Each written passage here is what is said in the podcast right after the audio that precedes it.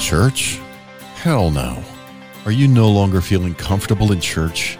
This podcast is for individuals who are desperately missing God, but don't know how to find Him. Substance abuse, domestic violence, sex offenses, acrimonious divorce can contribute to discomfort in the church. For these individuals, church is just not an option anymore. Ordained minister Dennis Hall and his guests invite you to listen to this podcast for topics that are inspiring, uplifting, and will bring hope to those who just feel church is not relevant in their lives today. I'm Dr. Dennis Hall, and I am delighted that you're listening to this podcast. You know, I, am sitting right here in an office area, and right outside my window is an absolutely beautiful garden created by my wife. I mean, it is full of seasonal flowers with a big splash of color everywhere. Uh, there are ornamental bushes and native uh, shrubs. Uh, and through the garden is a beautiful uh, uh, rock pathway that leads to this concrete bench. And this garden is kind of overseen by some large oak trees all around it. And it's just an absolutely uh, gorgeous piece of nature out there. And to the extent that I have neighbors who come by and take photographs sometimes and and uh, comment about the beauty of this garden. And and it's and and when you go out there and sit on the bench, uh, you're just immediately filled with tranquility and peacefulness. And we know today that uh, unbelievably that the gardens can play a role in physical and emotional and spiritual healing of people. You know, this ph- uh, phenomena has been studied extensively, uh, and to the extent that hospitals, uh, new hospitals especially, are putting gardens in their plans uh, because they know the healing effects that it can have on patients and staff. Last week, we had another school shooting and took the lives of six people three young, small children, only nine years old, and, and three staff members. It occurred at a private Christian school in Nashville, Tennessee. The families and friends of these victims are experiencing the anguish of this horrible, evil event. And again, all across America, people are wringing their hands over why these kinds of evil things occur. This week, this week is known as Holy Week. Uh, Palm Sunday was yesterday where we celebrated the uh, the coming of Jesus uh, to Jerusalem, where they were laying down palm leaves in his path and shouting, "Hosanna, Hosanna!" And um, later this week, we'll be remembering the crucifixion of Jesus Christ on Good Friday. And then Easter Sunday, we will be celebrating the resurrection of Jesus Christ. Hallelujah. You know, it's uh, it's just an interesting time. You know, after having the Last Supper, after having the Last Supper with the disciples, the Gospel of Matthew tells us that Jesus took his three closest disciples, Peter, James, and John, to a place called the Garden of Gethsemane. The Garden of Gethsemane a special garden so he could pray. And there in the Garden of Gethsemane is where Jesus was in deep sorrow over the torture and humiliation that he knew was coming. It's there in the Garden of Gethsemane that Jesus asked the question that many of us are asking today Why the suffering? Now, I'm like many others when I say that I paid very little attention to the Garden of Gethsemane, other than it was where Jesus prayed before his arrest. his prayer being, Not will, not my will, but thine. You know, however, there's much more to the Garden of Gethsemane and what happened to there. It's really where the spiritual victory was won. If it had not been for what happened in the Garden of Gethsemane, there may not have even been a crucifixion or resurrection. The Bible indicates that the Garden of Gethsemane is on the Mount of Olives.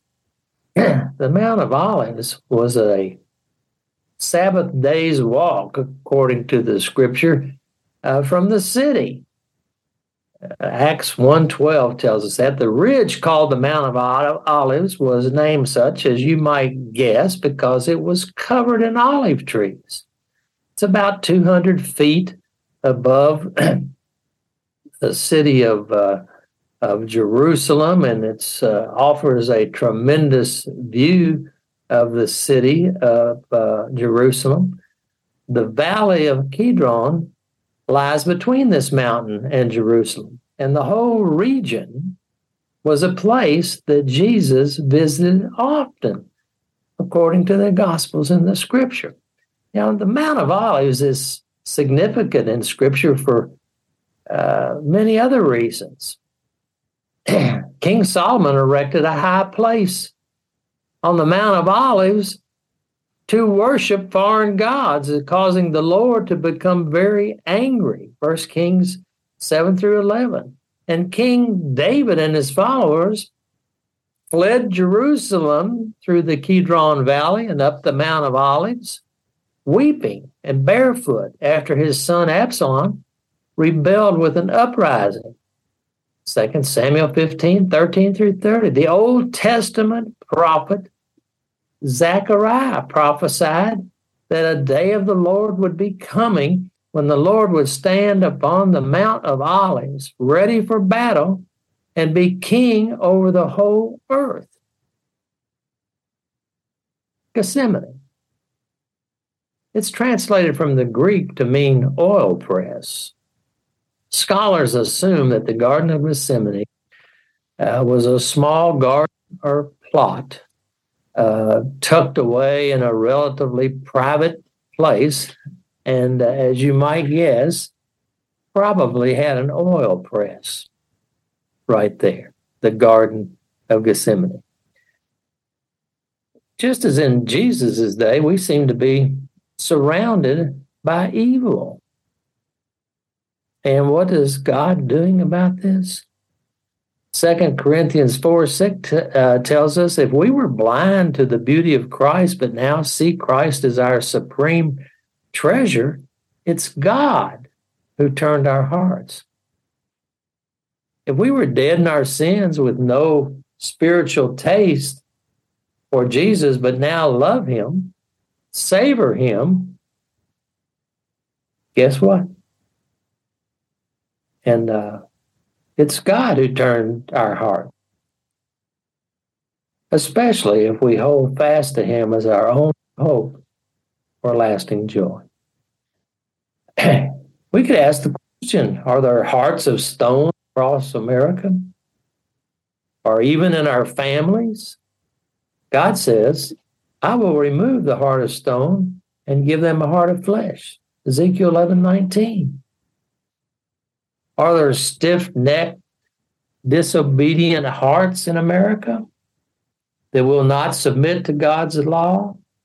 God says, I will put my spirit within you and cause you to walk in my statutes. Ezekiel 36 27. And then we can ask the question are there men in our country who are in bondage to the devil and utterly, and utterly repentant? God says, I grant re, uh, repentance leading to the knowledge of truth so that they may come to their senses and escape from the snare of the devil. 2 Timothy 2 25 and 26. Now, I say all this because in the Garden of Gethsemane, Jesus and his Father agreed to freely and righteously, freely and righteously turn the hearts of condemned men and women from death to life, from Satan to God, and from blindness to seeing, and from unbelief to faith. But Jesus would have to die for sinners. And we, we will have to take up our own cross and open our mouths and tell others what Jesus has done. Yes, Jesus had to die, and we must speak. This is how God turns hearts. It's how he gathers his people in America. So in Gethsemane, Jesus was doing two things. He was fighting for the success of his death, that he would not be overcome by death, but that death would be overcome by him. He was also showing his followers how they must join him in this same fight. That's how the mission of turning the hearts of men from death to life will succeed, and uh, how we can make an eternal difference in the world. The Gospels, Matthew, Mark, Luke, and John, note that Jesus told his disciples to sit while I pray in the Garden of Gethsemane. Mark 14 32. Jesus walked away from them he sank to his knees and cried out to his Father in heaven, Abba, Father, everything is possible for you. Take this cup from me. Take this cup from me. Yet what I will, but what you will.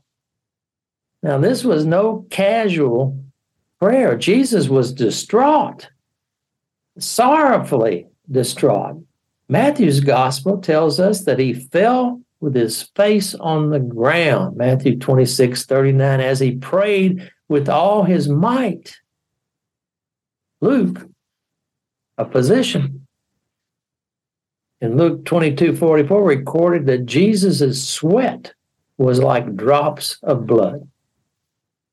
Now, some consider Luke's description to be just uh, some kind of mere simile. However, there exists a medical condition that produces symptoms, these symptoms described and explained this mention of blood.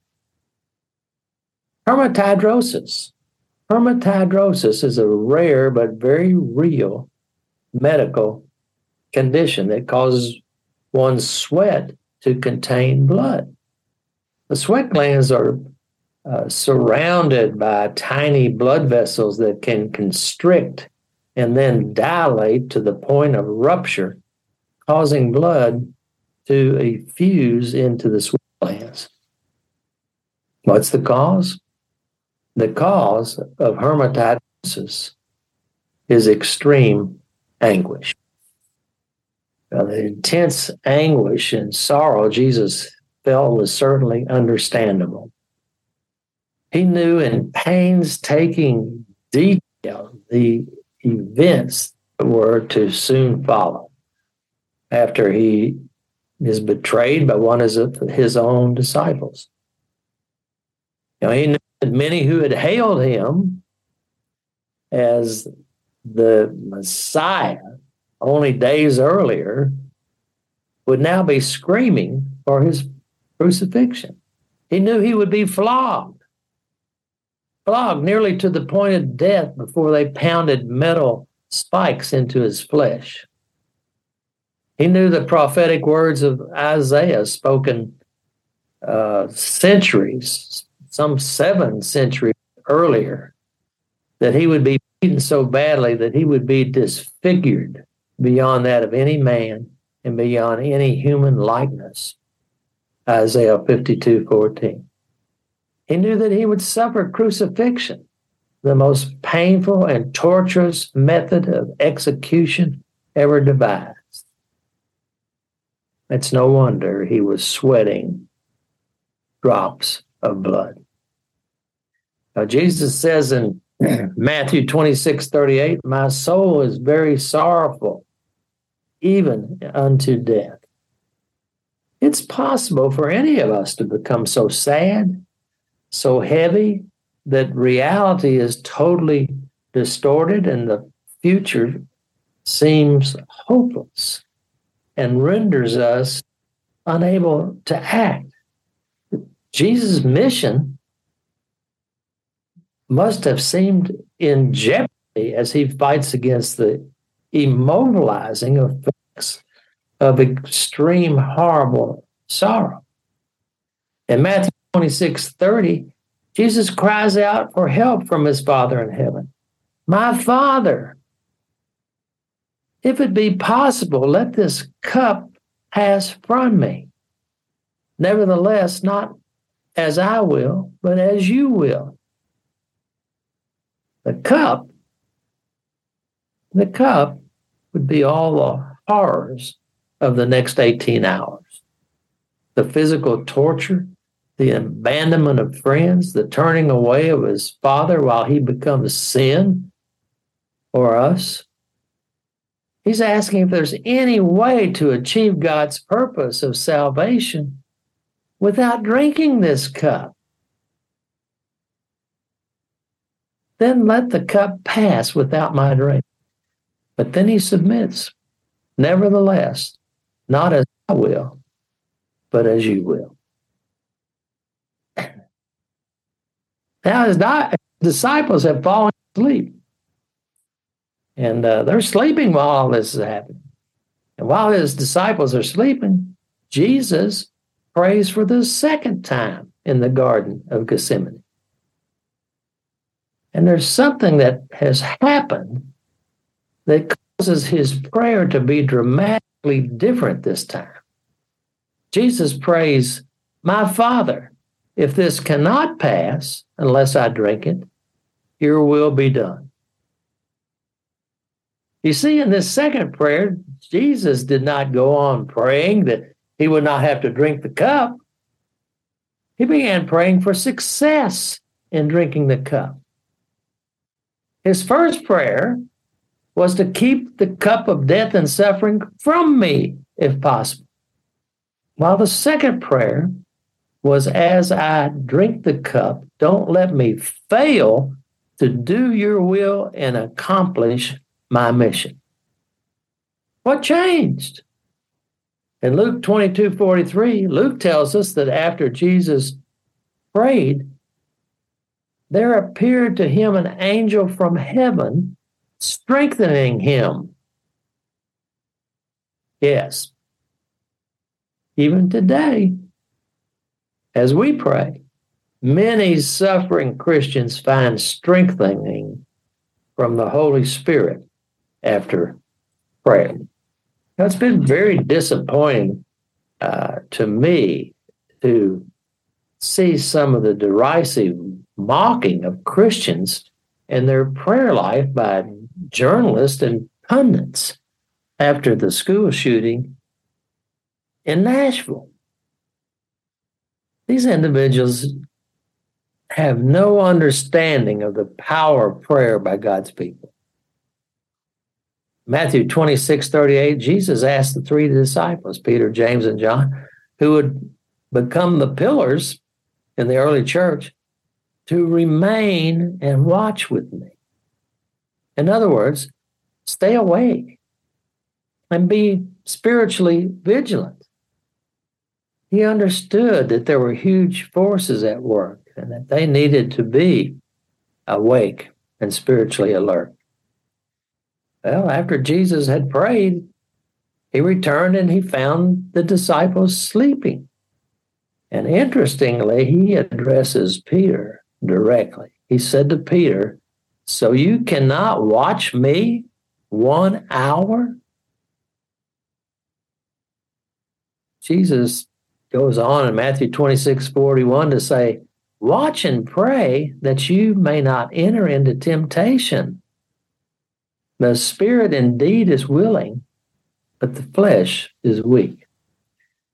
Jesus understood what the disciples were going to be facing. You know, the disciples basically slept through the battle Jesus was going through in the Garden of Gethsemane. Now, this story is told in all four Gospels. I think so that believers can be inspired to watch and pray and be ready for our own Gethsemanes to move with Jesus in his saving work.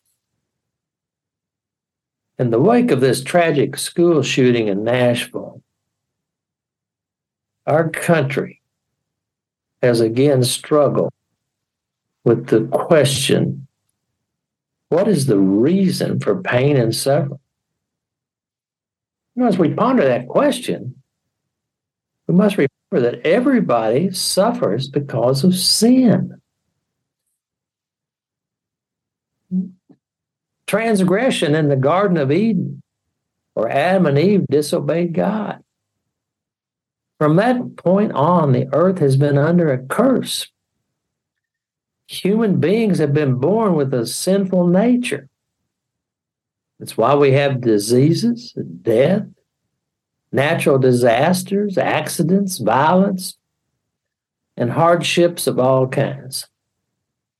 The intensity of Christ's suffering really proves the severity and extent of what is wrong in the world and in people. As long as we remain on this earth, there's going to be pain, difficulty, troubles, and suffering. You know, like Jesus, we will have some dark nights in our sins. But Christ left us with an example of how to respond when God's will, God's will includes more pain than we think we can bear. Unlike Christ's struggles, ours often, often involves uh, reluctance to follow God's will and uncertainty about what He's doing.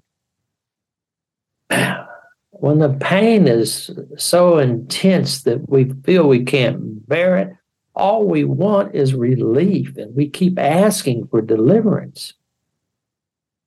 Sometimes it seems God is silent, nothing changes. And although it seems like He doesn't care, the Lord is demonstrating His love by using pain and difficulty to instruct us, purify our hearts, and motivate obedience. He will answer our prayers but only in His time and in His way. In the meantime, and I love this promise, in the meantime, He will give us comfort and strength, just as He did for Jesus in the Garden of Gethsemane. I want to acknowledge that uh, today that many of my comments have been based on the writings of Charles Stanley and John Piper. And as we close this podcast, I'd like to quote Charles Stanley. We cannot, we cannot escape pain and adversity, but we can choose how to respond to it. If we become angry or bitter, blame others, our suffering will be in vain. But the Lord wants us to trust Him in the midst of our anguish.